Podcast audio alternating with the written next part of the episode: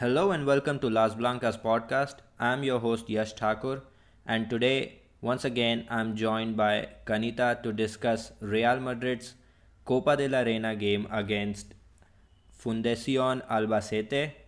So, we'll get into that. Uh, we'll discuss the lineups, we'll discuss the tactics that went into it, and we'll discuss everything surrounding the quote unquote drama surrounding Copa de la Reina at the moment. But before we get into all of that, how are you doing, Kanita? Oh yeah, I am doing very well, and Copa de la Reina is slowly becoming my favorite competition if it wasn't already. So yeah, uh, very happy.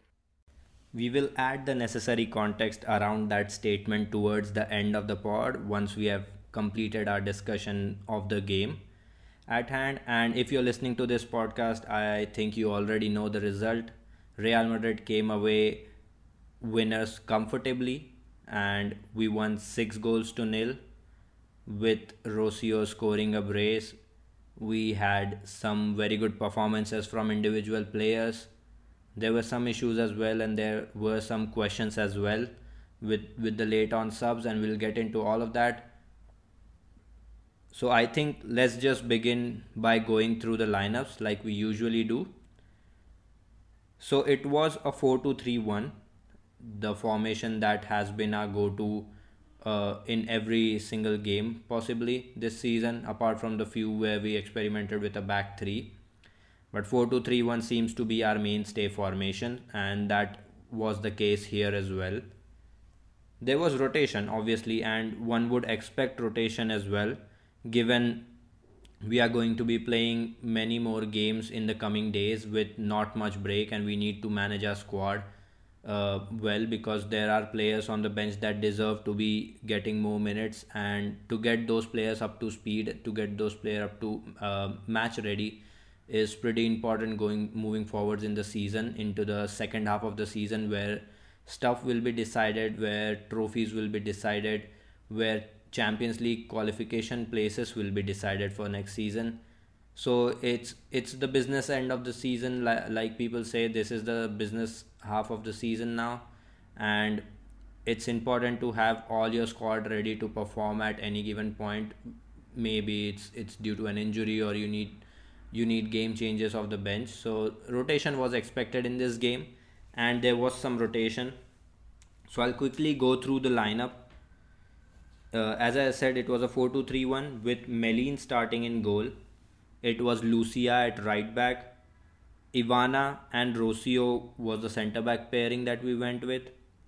Olga was back into the starting lineup at left back. Freja and Tere formed the double pivot this time. And in front of them, it was Atenea, Maite, and Moller was starting on the left wing and up front it was led by Naikari. So if you look at the lineup, just by looking at the lineup, you see a couple of names that aren't mainstay in the in the starting lineup. So Moller isn't a starter in in the league and hasn't been a starter for us this season. So Moller was starting. Freya came into the fray as well Olga, after being uh, not being in the starting lineup last game, was back at left back. Ivana was incorporated. Mylène was incorporated. Lucia was incorporated at right back. And Naikari was leading the line. Naikari has been coming of the has been one of our main substitutions, our go-to substitutions a lot of times but she has always come off in the final 10 minutes or the final 20 minutes but this time she was starting the game. And that was about it like i did not have many complaints about about the lineup because uh, rotation was expected obviously. Starting atenea i think the thinking behind that because atenea is returning from an injury right? Last game as well her minutes were managed I think the reason she was starting here was because we wanted to put the game to bed before we rest all of our key players. I think because Esther wasn't here, Weir wasn't starting. Uh, Kathellen uh, and Rocio is our go-to pair, They weren't starting. Um, I mean, Kathellen wasn't one half of it. It wasn't starting. Misa wasn't starting. and Zornoza was also on the bench. Uh, so I wasn't really like I did not have many problems with the lineup. I expected this. I was hoping for a rotated lineup. So yeah, n- no real questions in terms of in terms of like how how it will pan out on the pitch. I obviously expected a bit of rustiness in the opening few minutes because these players are not used to playing with each other week in week out. So it will take a bit of time to have that sort of synergy to have to understand each other's movement uh, on the pitch. But at the same time i was aware that maybe our technical level maybe our physical and technical preparations might be a level or two above uh, Albacete's so it should be a straightforward game for us. And i think that is how it panned out apart like after the first goal at least. Until the first goal there were some key interesting uh, stuff that we'll get into but before going into all of that i would like to hand it over to you kanita and take your thoughts on what were your initial impressions looking at the lineup? Yeah i mean as uh, everyone would expect that uh, there would be rotations and uh, indeed like in the entire uh, starting lineup was pretty much rotated. Uh, only like except for Rocio and um, Atenea. Maybe we can add Maite on that, but not very often. So, I mean, yeah, basically full rotation, and that was expected. However, I did have um, I did have a reaction on the first uh, on the first time I saw the lineup, and it's like exactly that that they don't they that they wouldn't know how to connect. Like I expected uh, absolute chaos, uh, and I expected it for a long time, and I um, even said it like this team is not going to connect at all. Maybe two or three players will know uh, how to play between each other, and the other maybe I don't know. Um, I said like Atenea and Dolga would probably do crosses inside, and yeah. um, I mean, it was a pretty easy thing to predict. I mean, you already mentioned that it was uh, like it until the first goal, and then uh, stuff kind of turned around after it. So yeah, pretty easy to predict, honestly. And yeah, I also have to mention, by the way, spoiler alert, that I'm really happy that Naikari got 90 minutes to play this game. This is the first time since like 2021 uh, she played the 90 minutes. So yay, finally. And yeah, I just, that's it. Take it over. Yeah, we are talking about 2021 as if it was like three years ago or something but yeah i get the point. I i get the point that naikari hasn't been a starter and hasn't been getting regular first team minute first team starts rather despite her performances whenever she has gotten time on the pitch. But yeah we'll get into that we'll get into her performance as well uh, but yeah, before that, uh, Albacete were in a 3 4 1 2 sort of formation. And it was very interesting the way they approached the game and how it affected our how it affected our build up, how their setup on the goal kicks uh, affected us, how they were able to like create initial chances in the opening 40 minutes of the game. It, it was pretty interesting. So uh, the three four one two. I mean, okay. Let's let's get into the opening first minutes, and then I'll get into how Albacete were playing on goal kicks and how they were uh, actually trying to press us high and try to cause turnovers. So opening few minutes. In the first minute itself, Atenea goes on a run, and immediately we can see a few things that would be the general overall theme of the game i feel. We see the disparity in the technical level that we were we briefly touched upon. Because Atenea had space on her hand in the first minute. She was able to run at the defense and she was able to get into the final third pretty easily. Then in the ninth minute we have our first shot which is which comes from a similar sort of situation with Atenea picking up the ball on the right carrying it forwards a little bit and then taking the shot from from a very tight angle which was saved. And it went out for uh, for for a corner. So in the opening first 5 10 minutes we could see that an overall general trend was developing where Albacete were doing some very good stuff but there was also whenever one of our players would get on the ball there was a clear disparity in in the technical level. Uh, like Moller Moller when she uh, when she get on, when she got on the ball in the 10th minute I feel uh, she she was able to display her uh, skillful nature on the ball which we haven't been able to see a lot but we know that she is uh, technically skilled uh, on the ball she she can beat a player in 1v1 situations based off her uh, skills. So we saw a couple of shoulder drops we we saw a couple of those bits in the opening 10 minutes and it, it felt like this is how the game is uh, going to pan out. But we had to wait a lot to get our to get our first goal and in between that time uh, i feel like it's worth mentioning what uh, albacete's plan was and what they were trying to do that caused us the problem. In the second game the game uh, uh in the second half the game completely uh, unraveled. We'll get into that what were the reasons for that. But until our first goal at least i think uh, albacete did a very good job. So their 3 4 1 2 as i initially touched upon it was a very aggressive setup especially on our goal kicks.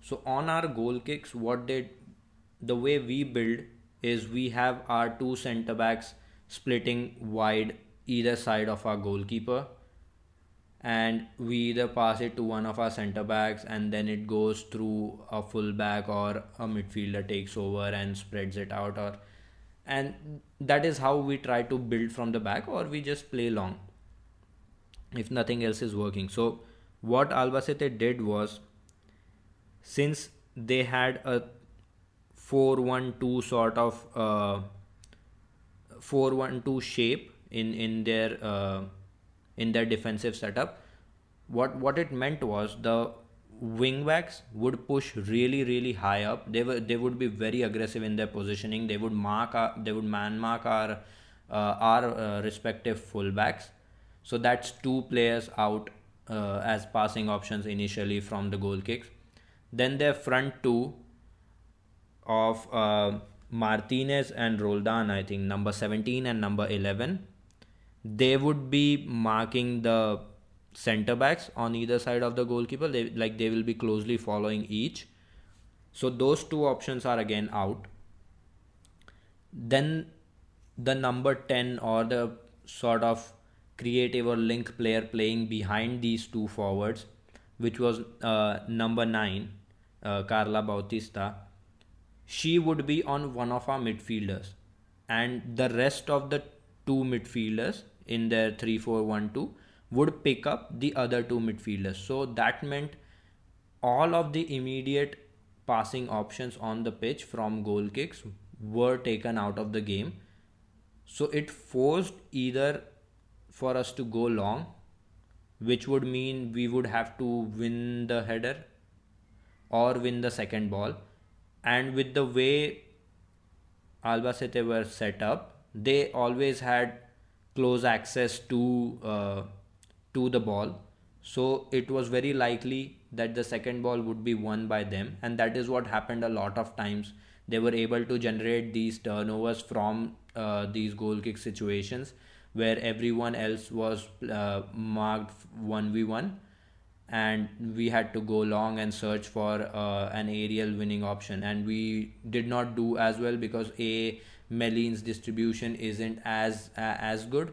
And plus we did not have many sort of players with the hold up play in, in our front line. We know Naikari isn't the sort of player to hold up play directly when the ball is played to her uh, long Moller can do that but we weren't able to distribute the ball properly towards her uh, with with Mylène's inclination to using her uh, right foot, it always went towards the towards our right hand side, towards Lucia's and Athena's side, and it was almost always turned over uh, using the touchline. So it was pretty pretty uh, nice to see what they were trying to do.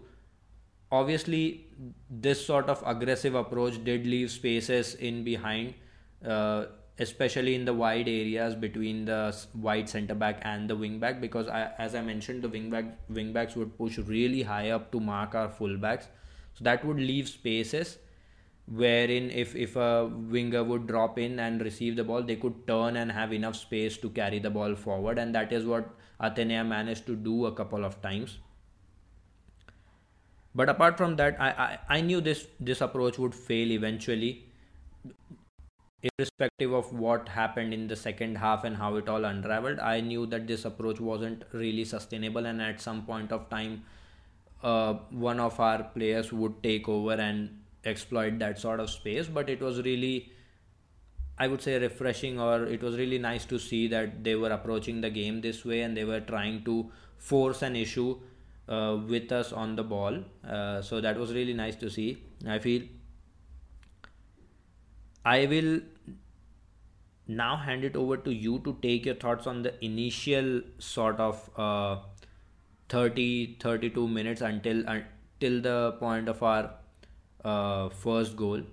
And then we will take things from there discussing our goal and how that changed things for uh, albacete so any thoughts you have for the opening 30 minutes? What did you think of team's overall play? What did you think of? If you have any thoughts on albacete's play if you have any thoughts on uh, our players just take it away. Um okay yeah so i first want to start off with that uh, I think you mentioned like they did leave us uh, space to like uh, from to go wide and to um, and they actually left us a lot of space to shoot um, around like the entrance of the box especially. Uh, like there were quite a few um, chances like that. Like I won't go into details but like there were like I think two Maite long shots. She was really unlucky. I mean, one of was off the bar, uh, but then uh, we had like we even had Milad's chances and I don't know a, a, lot of chances that were um, we were unlucky, but they did leave us a lot of space. Then um, our play, like, well, what I want to what what's very easy to notice is like um, on Atenea's side, uh, Atenea did her usual thing, you know, uh, trying to get the ball inside and uh, you know just crossing, or uh, if she doesn't cross, she I think she crossed like a couple of times, uh, and those crosses would usually end up in a failed clearance by Albacete, or she would go on to dribble inside. Um, this this game wasn't really full of Atenean's dribbles, like uh, some notable ones, which was really weird, but she still uh, did her usual thing anyway. Um, and yeah, it just that I noticed I noticed a lot of um, commotion between uh, Lucia and and Atenea actually, uh, but it's also I I don't know. It, it's probably because Lucia hasn't played in a while. Um, I mean, she really hasn't. She just disappeared from the lineups totally for some reason. I don't understand. I, I said it the last time that I don't understand it, but still, she did disappear. And you know, Atenea has her own ideas. Um, Lucia, well, she's trying to figure out Atenea. Uh, it's and actually before I'll just do this like introduction just before the first goal. It's that uh, I mentioned Lucia because the first goal started from uh, Lucia at the back with um, Tere. So basically, the action started with um, Tere and Lucia trying to clear the ball, like trying to ro- recover the ball in on our side, like near our box. And ultimately, they somehow got it. I think, like neither of them really pushed it. It just they pressed so much onto one player that they lost the ball, and we got it. So basically, that's how the action for the first goal started. And you can just take it away if you want. Yeah, so in the 32nd minute, we score our first goal, and it isn't the like it isn't like the prettiest goal or whatever because it comes off from Olga taking a shot from just outside uh, the just around the edge of the box. It slips past everyone, like it's uh, it's not cleared properly, and Naikari is there at the far post to just poke it in, and that's how we take the lead. And up until that point, uh, like I explained, how the setup on goal kicks was actually forcing an issue of upon us. They were when they were able to like generate those sort of turnovers, they were also able to exploit spaces uh, in behind. Like they they had their midfielders aggressively make runs in behind, and they would find uh, them with the help of their wing backs uh, acting as playmakers. Uh, so that was really uh, interesting, and it it it begged the question that maybe they would uh, push us push us deep and try to like get something or put us under pressure and see how, how well we cope with it. But as soon as this goal happened in the 32nd minute wasn't the prettiest but it helps calm some nerves. And i think beyond after this point it we started taking a lot of uh, we started dominating a bit more Maite started getting herself into the game a lot more. We started seeing players take shots uh, a lot more, uh, and they were good shots as well. So yeah, I mean, on the first goal, I don't have many like specific thoughts about how it all panned out because it was a, a long range speculative effort from Olga from the edge of the box. It just slipped past everyone and Naikari was aware at, at the far post to just be there and poke it away. So yeah, I mean, uh, not really many sort of uh, concrete thoughts on on the goal. And beyond that point, I, I would just like to continue and uh, discuss the second goal as well before handing it over to you because there wasn't much that happened in between that. Like like i mentioned the shot volume started increasing. So in the 40 40th minute i think moller takes a shot from a similar spot from where olga took it for the first goal. She manages to like she's trying to lob the keeper from that that range because the keeper is slightly out uh, out of a line. Uh, the keeper manages to just tip it over. That was a uh, that was a good effort we started seeing a lot of uh, a lot of work being done by Naikari in terms of actually linking a play by playing those sort of layoffs. And then we have our second goal in the 45th minute. So what happens is uh, i think it's it's a it comes from a corner that's like half cleared. Then Naikari picks the ball up, puts the cross in, and Rocio is good in the air, right? Like that. She is one of our biggest weapons in terms of set piece threats because she's our main target, probably her and uh, Kathellen, I would say. Naikari finds Rocio completely unmarked in the box, and that's goal number two. So going into the second half, now we have a two goal cushion, which to be honest, it probably puts Albacete out of the game now.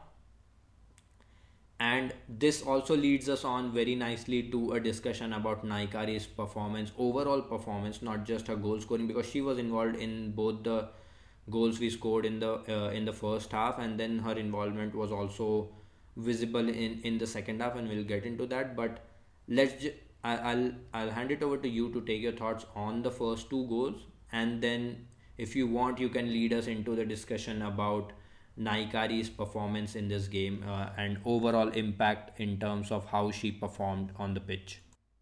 You know, you you, you said if if you want, yeah, I, I do. anyway, yeah.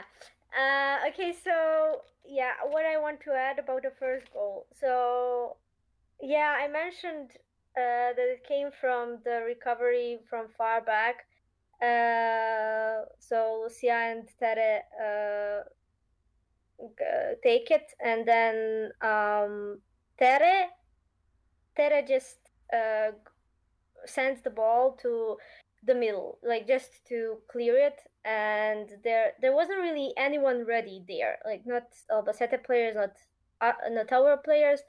And Naikari was pulled on the right wing, like she was waiting for uh, Tere to pass on the right wing because she was like there on the uh, right hand side, like at the right back, so she maybe expected it.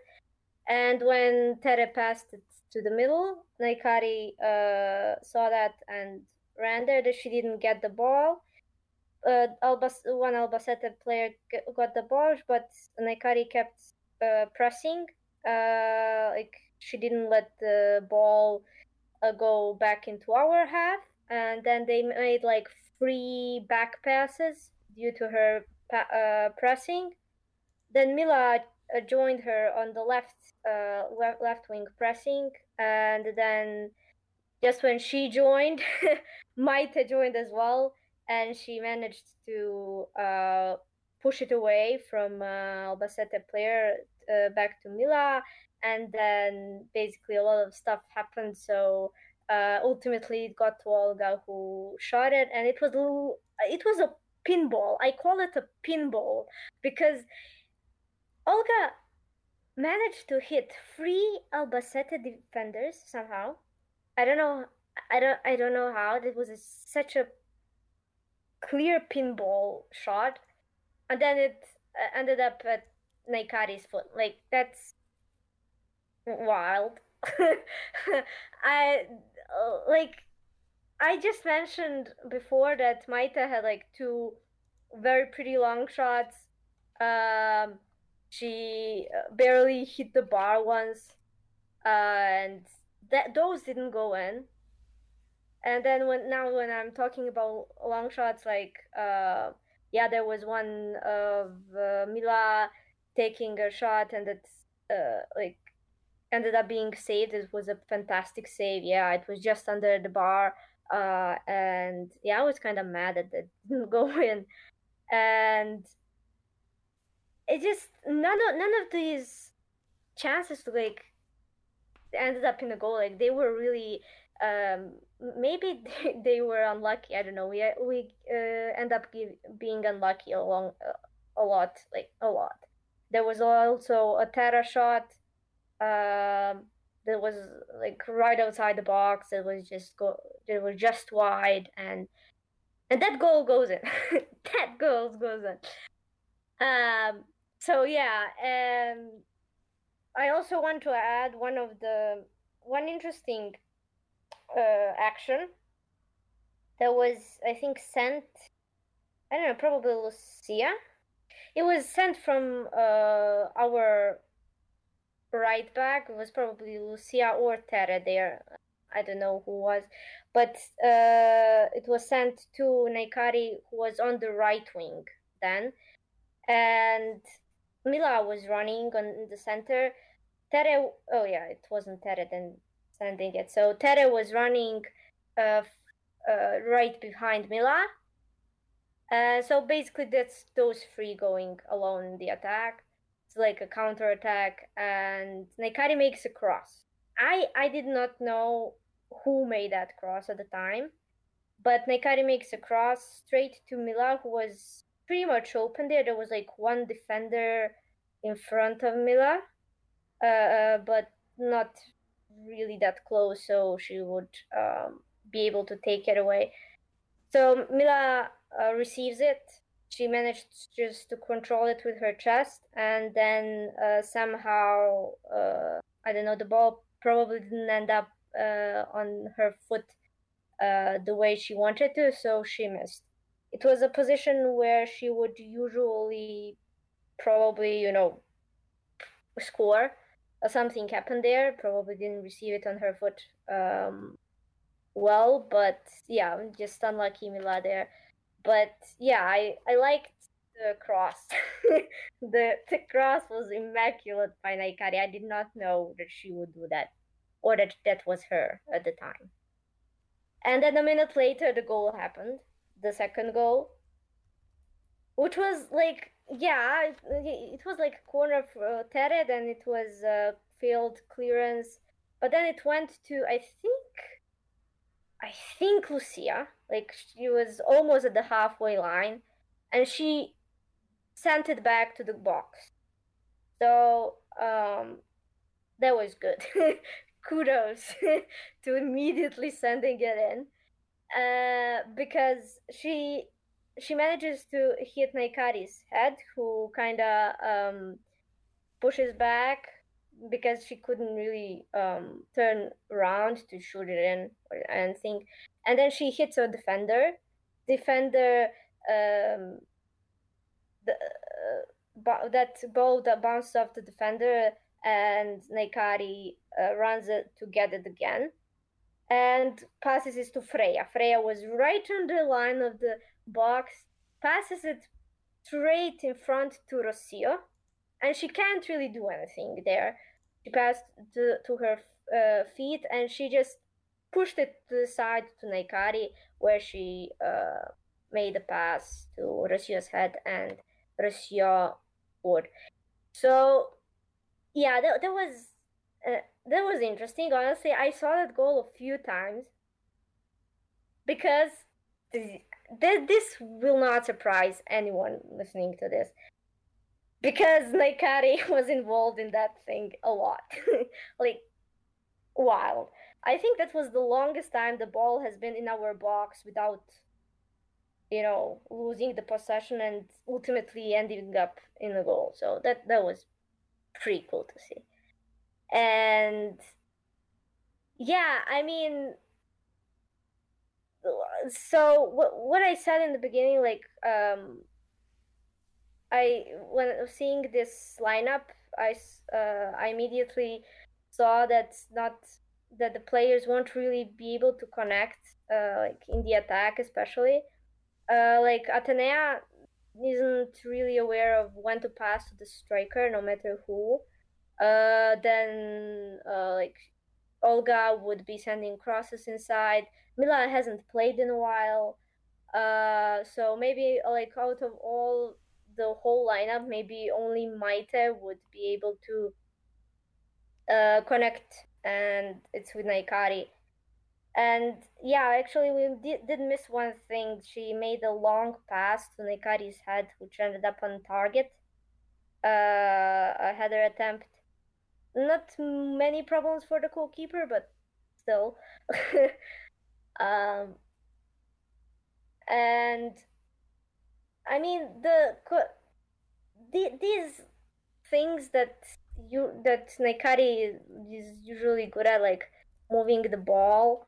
The action is uh, more obvious in the second half, um, probably due to this, you know, factor of the lineup uh, she does. She isn't a starter either, but um, players like Maite or uh, later uh, Weir understand her. So yeah, uh, like players who are more involved in the attack maybe want the ball more. I don't know, but yeah, it's. I mean, she, when when she gets the ball, she would just shoot it to the front. They somehow push it to the front. Mila pushed it once from her uh, from like the middle of the um, middle of the pitch to Nahikari, who was um, on the center and try like she had problems with controlling it because it was an aerial duel with another player, but she received it on her head and managed to push it uh, by her head to um, Olga, like in the front immediately. She didn't try to control it to her feet or anything, just get the ball out. And that's usually what she does. Like she's not a fast player. Maybe she's one of our slowest players we have, and she's a striker. Like she's number nine, so uh, it's not usually what you would expect. Uh, but she, when she plays, the ball does move fast. Like not necessarily with her, but the ball goes and continues going and just never stops in one place. So, and yeah, I I cannot emphasize enough that one cross to Mila, like, yeah, I I liked it. So I I don't know, just I'll hand it over to you because um because yeah um I think this is the smarter thing to do. So, so just take it away. Yeah, so I was expecting you to go pretty elaborate on, on that, and you didn't disappoint. But yeah, uh, I think that performance deserves a discussion about Nahikari's overall skill set because what Nahikari brings to the table is different from what Esther offers, and she does things in a way that is distinctly, uh, you know, distinctly different in, in the way the same things are achieved by Esther because Esther likes to get on the ball uh, a lot more. She likes to keep hold of the ball. Whereas with Nahikari, it's her sharp movements and that slight layoff that she does. She wouldn't hold on to ball. She wouldn't like dribble past players. She wouldn't uh, beat multiple challenges. But what she would do is she would show for the ball. She would quickly find an outlet and she would immediately turn and attack the space that has been vacated by somebody trying to closely follow her. And that has been her strength ever since her Real Sociedad days because those sharp, quick movements is what made her the sort of goal scorer that she is. In terms of link up, you can't be like, oh, Nahikari is the best link up uh, player in the world because she is not. But what she does subtly by uh, showing up for the ball and bringing players in quickly with with an exchange that's really that was really at show in this game i feel. It really encapsulated nahikari as a player because she she will drift wide she will offer for the ball but she would do it in a way that is different than what than how esther performs the same actions and the way esther uses the ball when she gets it. So it was really nice and uh, yeah uh, about her drifting out wide to receive the ball and then putting the crosses in. She did that uh, multiple times. She would uh, drift out wide to receive that particular cross that you are talking to uh, to Moller Hansen was really really nice like very well weighted very well timed and it should have probably been a goal, but it was tough uh, bringing the ball down on your chest and then going at it uh, on the half volley. So it's understandable she didn't manage to get it off very well. But uh, yeah, I feel I feel this performance really underlined what Nahikari can bring to the overall game when used in the in the correct way because the way she attacks the space, the way she is able, she is not like the fastest player around. She is not like, uh, like I mentioned, she where she excels at is those quick and sharp movements. She is very clever in identifying her moments and exploiting that space in behind with that initial burst of acceleration that she has. So it was really, I feel it was really enjoyable to watch this performance yes, there are caveats around this performance. Yes, we don't know whether this would translate into her getting more significant minutes in in the bigger games. But it it was a clear show of what we have on the bench and how we can actually try to pose a different question to our opposition the next time we play them. If we need a plan b we do have a plan b because you know in our squad we have players who can create from open play right? We have Weir we have Maite we have we have Zornoza who can do that. We also have Tere who is capable of doing that who has good vision. Then apart from that we have Athenea who can attack the byline and play a pullback or you know create in her own way. So we have chance creators at times to add somebody with those sharp and quick movements up front it could actually it could actually throw a spanner in the works of teams who have prepared for a striker who will likely uh, you know try to get the ball try to be on the ball a lot more instead of a direct in behind and quick layoff quick exchanges sort of striker. So it's something that we have been discussing for a long while. On this pod it's almost like every pod we have to discuss what Nahikari needs to do more uh, to get into the lineup. And the answer is she doesn't need to do anything more. She offers a different dimension to the attack. She offers brings different elements to the attack and i think those need to be understood and maximized in in the best way possible to help the team. And yeah i think that pretty much sums it up for the differences between Nahikari and Esther and what they both bring to the team and how differently they bring the same thing on the pitch how differently they execute those same things. So yeah i mean it i am pretty sure this discussion is going to resurface again or it will there will be the same discussion rehashed at some point of time uh, in the future again. But i think uh, it's a good point to now like move on to the second half because there wasn't much that happened in the first half. We, we have discussed the second goal as well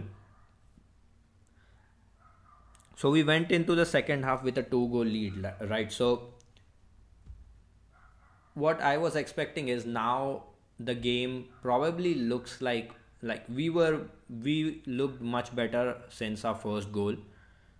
I was like now is the time to probably like rotate further and just bring on the kids, bring on Paula Partido, bring on Carla Camacho, let them have the minutes rest the players that don't need to be on the pitch essentially and just and by essentially I mean like Athenea. Athenea could have been rested much before. Paula Partido could have gotten more minutes. But yeah n- not getting into that like immediately we begin the second half with two substitutions. We bring on Carla Camacho. Moller goes off we bring on Zornoza for Freja. So before we get into discussion about the second half, I think it's also worth mentioning Mol- uh, talking about Moller's performance because she did well on on the left flank. Now again, I have been pretty, I have been pretty vocal about uh, Moller's best role being in in a sort of front two and I still think that is true despite this performance on, the left wing because a lot of a lot of what she was doing was drifting inside as well. So she was operating from those sort of half spaces. And i think one of the key detriments against uh, her uh, in terms of Toril is that Toril likes to have his wingers be wide. Like that is how we have naturally played a lot of times and I think we saw some very good moments with her on the ball. There were those neat little shoulder drops that would completely, uh, completely beat the player. There were those skillful inside of the foot touches, skillful uh, sort of back heels, uh, sort of flicks. We saw all of that, and I think Moller is is a good player. She could be very serviceable when used correctly. In this game, I think her physical level, her technical level was above the players that she was coming up against. It's taking nothing away from from Moller's performance by any means. I don't mean to do that. But the way she was able to accelerate past players, the way she was able to uh, make the defenders look silly with, with her shoulder drops, I think it was pretty clear that there was a, a gap in the technical level between between the players, and and that's fine. Like that's that's to be expected, and that's to be uh, that was expected before the game began even. So I, I'm not worried about that, but uh, I think using this as a case for uh, Moller to be starting on the left flank is would be a bit of a reach because what we saw still in terms of her actions a lot of her actions came from those half spaces to central areas. And i think that is that is actually her best position because whenever in terms of dribbles as well uh, like there were moments yes there were really really good moments but there were moments where she ran directly ran into trouble because her dribbling style is very different from let's say Athenea's dribbling uh, dribbling style or like players have different varied style uh, in the way they like to beat the player. They could go on the outside they could go on the inside they could do multiple sorts of things uh, like let's not get into the a, discussion about va- various styles of dribbling but there's clearly a difference between the way Moller likes to take on her players with the way let's say Athenea uh, likes to do it and in the way they like to target the zones when they beat their players is also different. So at the moment i still feel like Moller's best position comes centrally uh, in as a part of a tour where she's allowed that sort of freedom to go inside with with an overlap, uh, overlapping fullback probably but not as an out and out winger. But this performance was really really good from her. She was doing pretty well and i was hoping maybe she could have played more minutes. Uh, i don't see why like carla would have to come on for Moller but yeah i mean like whatever. Not complaining that carla is getting more minutes uh, some minutes under her belt as well so let's get into the discussion of the second half and this is where I, I kept I kept mentioning that things completely unraveled in the second half. They went they instantly went south for Albacete because in the 48th minute Carla Bautista is shown her second yellow card of the game for a reckless challenge on Olga and it was a bad challenge. No no complaining there. It was a reckless challenge. Uh, studs high up and Albacete were reduced to 10 in the 48th minute itself. So then they had to go through the entire 40 42 minutes with added time or whatever on 10 players. And having already been two up given how they were approaching the game, how aggressive they were, this was a complete shift in the way they were trying to play, and that really showed uh, in in the performance. The initial three, four, one, two sort of setup that that changed now. Now it was more of a five, three, one sort of setup and they were trying to like defend now but there was always a player advantage for us and we were able to create numerical superiorities with ease moving forwards. And this is where like the game now looking into the game now and in the sense of what we did ta- uh, tactically would be like would be reaching out for conclusions that are not clearly there because a like we have mentioned multiple times now the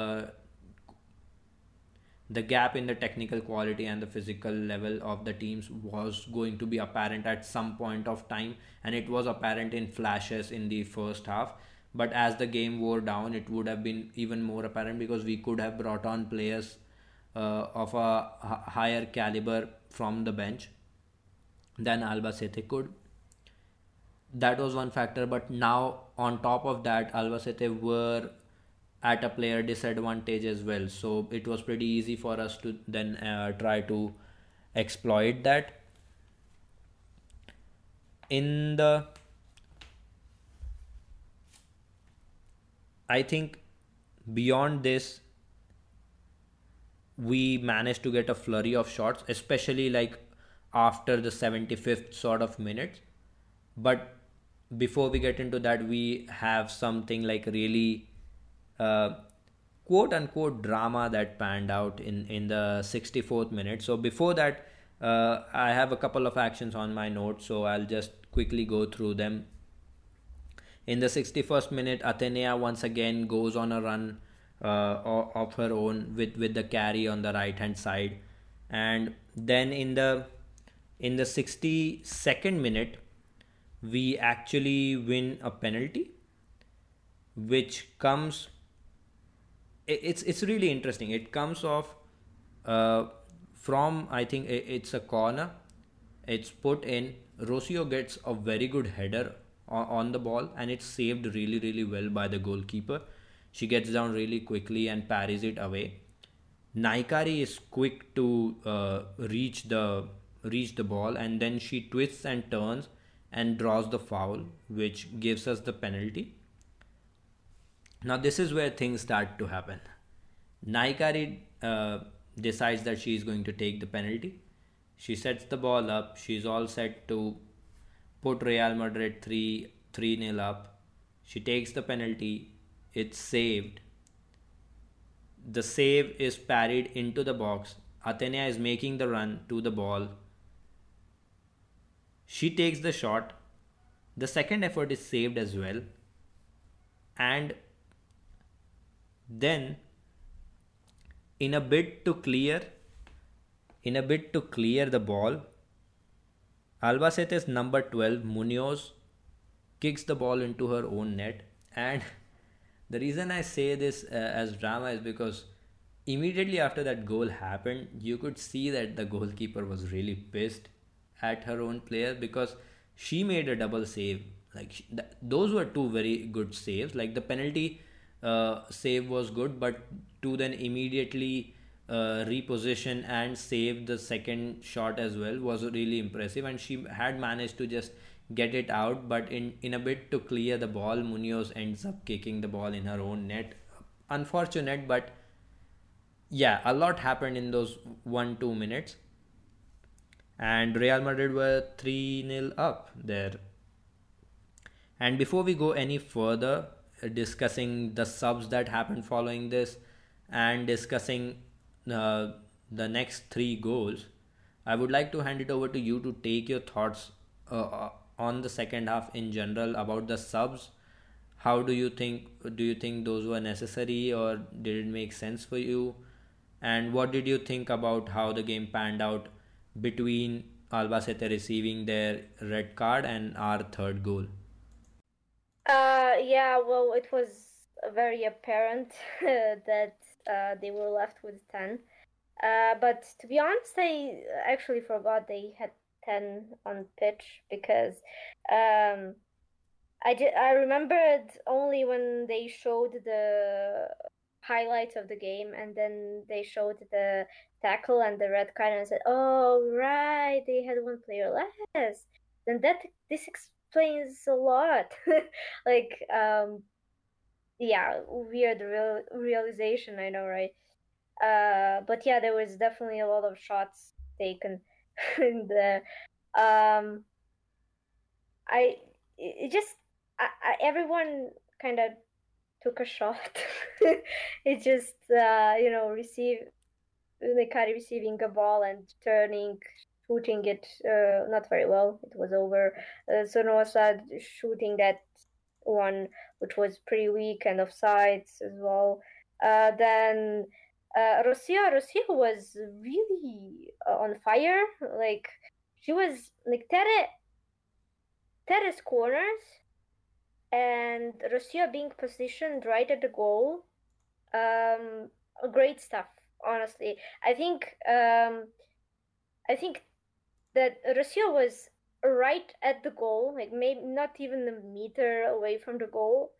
Uh, in those, like, there, there were two instances where Tere would take the um, corner and Rocio was positioned there, and Tere takes them like very close to the goal. Like she manages to curve that ball, and yeah, there were like a couple of saves from the goalkeeper. That's actually how the penalty happened. It's from one of those exact instances. Uh, Rocio's uh, header was saved, or it was a post. I- I'm not sure what happened there. It was a huge commotion uh, before the ball escapes to Nahikari or the foul. But yeah, basically, um, that, that that's something very interesting that I noticed, and I'm pretty sure that they uh, they've been practicing a lot, uh, especially with uh, Tere trying to curve that ball in. Um, who knows? Maybe she manages an Olympic goal one day because I noticed her taking corners the previous game that like two corners were really close to becoming an own goal, uh, uh, uh, an Olympic goal. So I mean, who knows? Maybe one day in the future, maybe one day very soon. I hope it happens. She deserves it at this point. um, then we like see a couple of taconazos as well. Um, Nahikari, by the way, in 58th minute, and I me- failed to mention uh, Maite's taconazo in the first half. Just so, just for the record, 42nd minute, it was to Mila on the right, uh, on the left wing. Just so you know, I forgot where that, so you you you should watch it. And yeah, I mean, the the penalty is the weirdest thing ever. Um, I mean, I I, I really wouldn't want to be in that goalkeeper's skin because you know the, the ball was shot in and everyone was confused, but only the goalkeeper was pissed. I mean, and the and Herrero who shot it inside was obviously ashamed. So those were the only two reactions that you know weren't just confusion. Everyone else, like the other 19 players on the pitch, were confused. Like our players weren't even celebrating, just yeah, yeah, yay! like 3 0, wow, great. Uh, Albacete was just like done with it.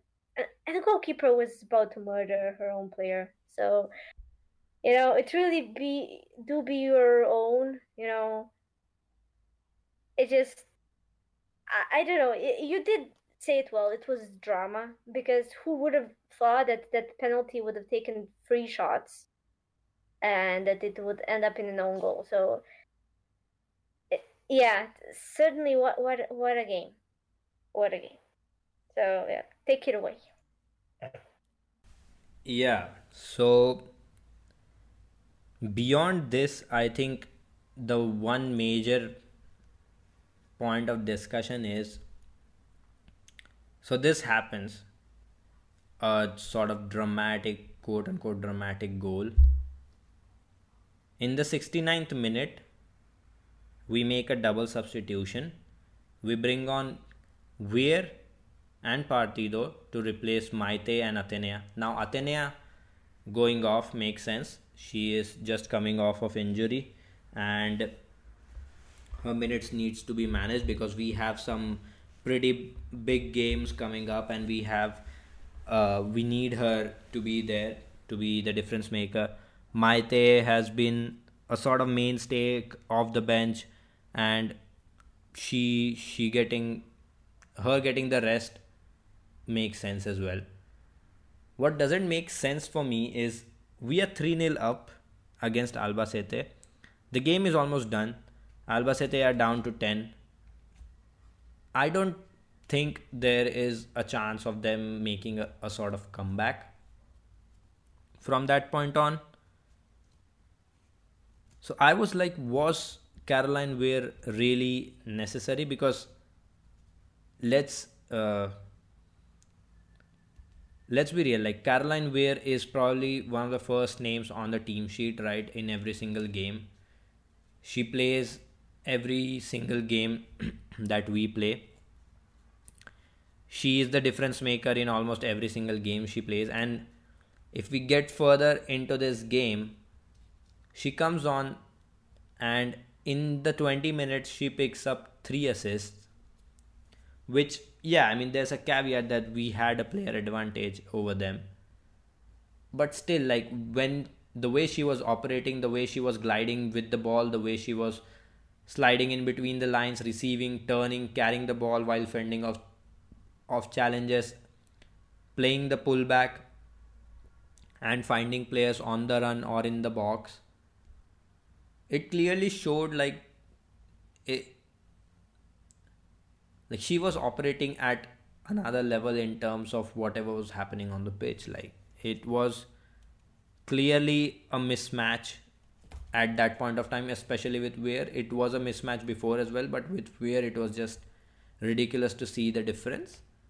And let's just get into all three sort of goals beyond this point and get through them and get to the other major disc, uh, points of discussion, I feel.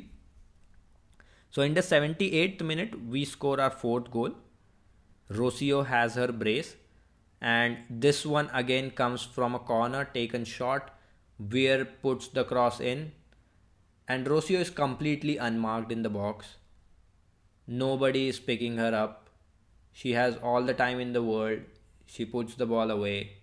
Real Madrid 4 Albacete 0 then we make a sub in the 79th minute we bring on Svava for Olga Olga gets to play 80 minutes goes off fine. In the 82nd minute, it's again we're picking up the ball, fending off some challenges. Uh, sorry, it's I think it's Nahikari picking up the ball on the right. Then she moves uh, inside the box and plays a cutback. Weir receives it. Weir further drives towards the byline and plays a pullback, which Zornoza attacks from outside the box with a run and scores. That's Real Madrid 5, Albacete nil. In the 86th minute again, Caroline Weir once again picks up the ball, fends off challenges, moves into the box, plays the ball across, and uh, it's it's it's actually it's Paula Partido picking up the ball. She plays a neat little exchange with Caroline Weir. I'm sorry. Uh, she she plays a ball through in behind for Caroline Weir and then continues her run inside the box. Weir is good enough to spot her, spot that run. She pulls the back, uh, she pulls the ball back, and Paula Partido toe pokes it, and it goes past the goalkeeper, and that's six for Real Madrid and nil for Albacete. And in those three goals that were scored after Caroline Weir came on, she was involved in all three of those, creating all three of those. So in 20 minutes, she picked up three assists to her name. I don't know. It was a ridiculous. Uh, it's a ridiculous thing to say. It was clearly a mismatch at that point. Like she was just toying around with players. Nobody could touch her on the on the pitch. She want she could do whatever she wanted to do uh, with with the ball, and it was pretty evident what she was doing. But yeah, I mean, in terms of anything like specific happening i don't have much to add on either of the goals because it was a like once they went down to 10 it was always going to be a bit easier on us and with us trying to completely like kill them by bringing on caroline Weir it it almost felt like it was unfair to bring on caroline Weir at that point when we are 3 0 up and uh, with a player advantage as well so yeah i mean i'll hand it over to you to take any of your thoughts uh, on any of these goals or any other actions? I know Nahikari hit uh, hit the crossbar from a header, I think, uh, in the closing minutes. So yeah, any other thing that you want to add or any other specific thoughts that you have on the goal? Now is the time to add it. Yeah, um, you know, I just remembered about Zornoza's goal. Um, it was very interesting in the broadcast because uh, they confused Zornoza with Carla. So they just put goal Carla Camacho. And I think everyone was confused, like even the commentators were confused. They were screaming goal Zornoza, but then they showed um, Camacho. So they waited, oh, okay, let's see the replay and say, oh, yeah, it's definitely Zornoza. Um, so b- basically, it's because probably I don't know. Um, from the angle that we saw the like the live angle, it was like immediately as Nahikari passes it to Weir, it switches to the angle inside the box, and it's like Weir um, ma- making a side pass, uh, side back pass, which which I think was meant for Kara, but she like slipped. Uh, I think she slipped uh, trying to get it because she uh, had to pull back a bit, like two two or three steps back to get it, but she slipped. Uh, meanwhile, and the ball passed to Zornoza, who was right there, and you know who shot it in. Um, and I mean, they probably mistook that for I don't know. also, they might have uh, seen that uh, maybe it the ball deflected of Carla once Zornoza shot it in. I don't know, but yeah. Anyway, that that was something um, funny that happened in the broadcast itself. Um, and Paula's goal. I mean, I think I think she shot it through uh, a defender's um, through defender's legs, like uh, what what a nutmeg goal, honestly. Um, and it's her first Copa del Reina goal, her second for Real Madrid, and I mean, it's in a really short, you know, span. Uh, you know, she scored against Vllaznia in the last match of 2022, so it was like literally two games ago. And you know, the she's been on a roll. Also, Carla as well. Uh, she she had some. She had one header attempt. I don't know who it came from. Um, I think Weir passed it. It was in 74th minute, and Carla was. Well, it was it was a pretty wild attempt, honestly, because um, Carla was pretty uh, far away from the goal. Maybe like it was definitely more than 11 meters. Uh, but yeah, it it went just wide and uh, on the far post, and honestly, good attempt. um, also, you know, Kara trying to get that ball, but uh, slipping as well. Um, she also had some good like random moments as well. Like I remember her first touch, or maybe her one of her first touches, but her notable first touch like was like two minutes into the first half, uh, the second half, sorry. um, she made a fantastic recovery against two Albacete players uh, in their own half. Um, and she immediately pushed it to Zornoza, but you know, Zornoza quickly um, loses the ball. But you know, besides the point, I love that uh, those little bits and pieces from Carla as well. Um, and yeah, okay, so you mentioned, yeah, Weir wasn't, okay, Well, Weir really wasn't uh, necessary, you know, in terms of, um, you know, we didn't really need her to turn anything around because we were already obviously 3 0 up and everything. But we did see some interesting stuff, you know, aside from the free assists she did, um, which is pretty wild. You know, free assist in 20 minutes after getting subbed on. Wild. But I really like. I really enjoyed um, uh, her combinations with Nahikari. and her being comfortable, like those two being comfortable with each other.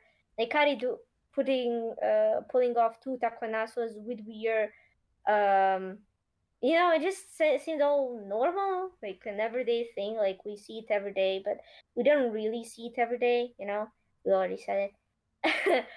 um, and you know, Nahikari even could have had like maybe one more one more assist with Weir as well.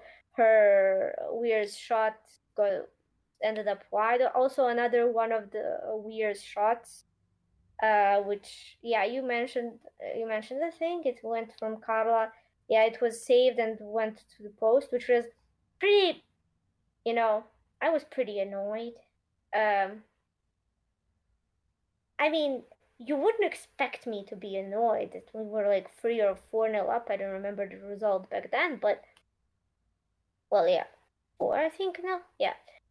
Uh, I, I was thinking like, why why would you why would you save that one? You know, it was a pretty long shot. And I, I just realized that none of the goals, like, none of the goals, none of the shots that were from 11 meters or up went in. Like, zero. And there were some really good shots. And yeah, you mentioned that Nahikari header, uh, which was kind of from an angle and hit the bar uh, it wasn't 11 meters, but still, it was pretty long. Uh, but all these like long shots never got in. It was either a bit wide or the goalkeeper did an amazing job saving them, or I don't know, something's happened, or you know, the penalty. It's 11 meters or more, obviously. It's just a wild game, but you know, we had some pretty cool um, pretty cool goals like in terms of um, gameplay like you know um, from Weir's cross um, to Rocio and you know that combination from Zornoza in the middle to Weir and Weir to Nahikari, Nahikari back to Weir to uh, to get it to Zornoza. It was like pretty fast goal, like you know that that goal in particular was basically out of nothing. So uh, I mean, Weir Weir brings that to the team. Obviously, we don't really have to discuss it, discuss it because um, it's obvious, and we've been saying it anyway.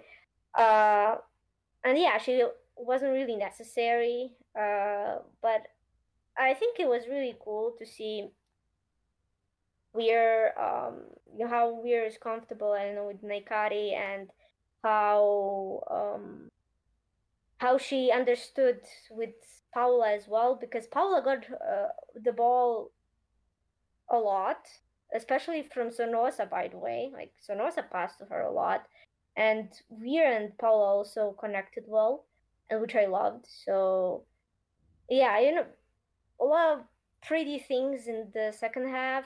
Um, can't really draw much from it because you know, one player more, and we were already um, 2 0 up from the halftime and everything. So, but yeah, it was pretty enjoyable. And yeah, that's it.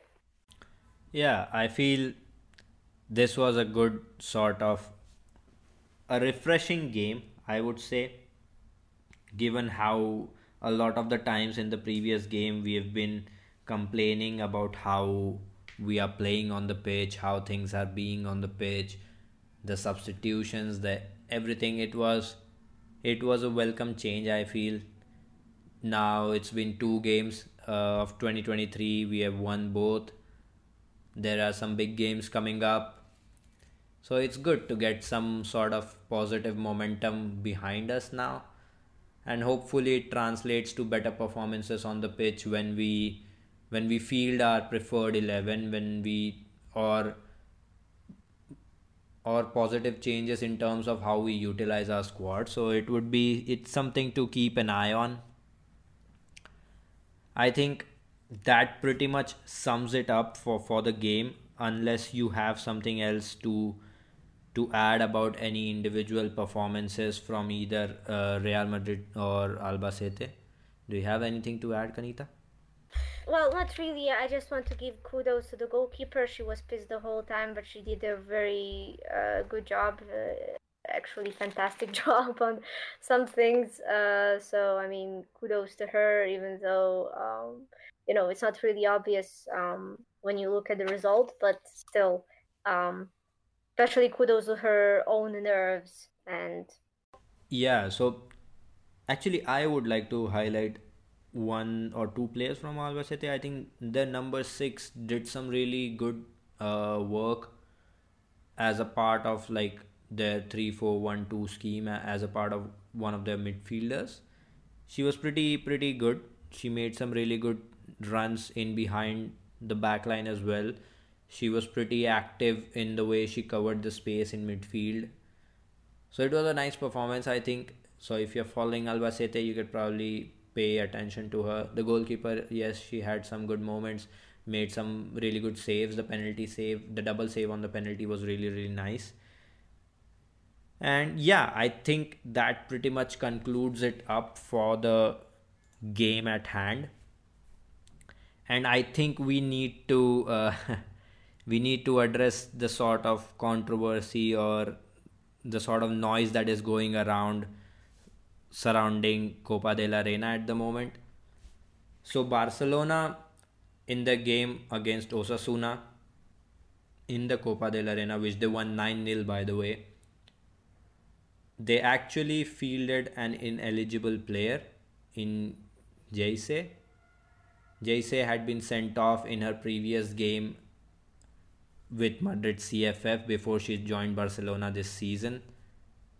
So she was ineligible to play in that game. Barcelona fielded her, and now Osasuna have, I think, filed a complaint against this, and they want Barcelona to be disqualified. Barcelona have obviously appealed this, and we are waiting any sort of conclusion on this matter. But I think that is potentially a very big news because if Barcelona are out of the competition Levante are already out. They lost to uh, they lost to Alhama, I think five three. Then Real Sociedad are also out. I think if Barcelona is ruled to be disqualified, this opens up a very good chance for us to try and get our first trophy in in our history and that would be that would be a really really big thing because you know winning a domestic trophy it, with Barcelona being what they are and with the sort of luck that we have been dealt with because anytime Barcelona and Real Madrid are in a competition we generally face each other way before reaching the finals. So like in the super cup now it's Real Madrid versus Barcelona, uh, which is on I think 19th of January again. So every time we are in a draw with Barcelona, it's it's likely that we are going to draw them. So it would potentially open up a very big door for us to, you know, there will be that Copa de la Reina trophy in sights, and we would potentially favor ourselves to try and get that trophy and it would be a massive moment if that happens. But we'll have to wait for the ruling of the court about what it uh, if they are disqualified or not. Sometimes these matters can be tricky and teams can get away with it. So we'll have to see. We'll keep you updated about what the status is on that. In the next pod probably we'll know the confirmed status about it. But yeah it's something it's it's a big news to keep an eye on moving forwards and yeah i think that should probably be it. Do you have anything else to add kanita? Now would be the time. Yeah okay so there's one more thing about that. Uh, sevilla did the same. Uh, so they played an illegible, uneligible player. And basically uh, they they won against Villarreal and Villarreal filed a complaint as well uh, basically, Osasuna and Villarreal are pretty much um, obligated to do it uh, because both the refs uh, and the opposition knew of those irregularities in the lineups of you know Barcelona and Sevilla. Uh, but you know, since they already put it up, you can't really say, "Oh, you have a uneligible player in your line lineup, so you can't really play them," because they already did that. So basically, they had to do it. They filed a complaint, and now the process is, uh, you know, the process took off. And I mean, uh, uh, why I'm mentioning Sevilla, uh, it's not just because no one mentions them. Uh, you know, uh, it's not as big as Barcelona getting eliminated, obviously. But it's because there's a factor that um, you know, they're Sevilla and Barcelona are in pretty much the same um, situation here because they both said, oh, the players' uh, sanctions weren't on the website, so they just played those players. Uh, but it wasn't really on the RFEF uh, page; it was on the Phoenix page uh, and it's basic. It's it basically rules out what they said.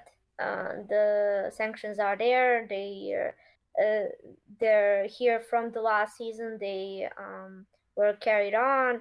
Uh, the uh, whatever the coaches might say, it's it's like that, and you know they're in the same situation. So both clubs should be getting the same treatment, and I don't know. It will be interesting to see how it unveils. Yeah, uh, that would be it, I guess. All right. So that concludes our podcast on Real Madrid's 27th game of the season. Real Madrid are into the quarterfinals of Copa de la Reina now. We await that decision. We await the draw to find our next opponents. And we will be back to discuss Real Madrid's next game, which is pretty soon, I think. It's on 15th. So by the time you're hearing this, it's probably likely that we will soon be playing our next game. Our squad list for the next game will be out. So we'll be back for that. We'll break down the game for you guys as usual. And until then, a la Madrid. A la Madrid.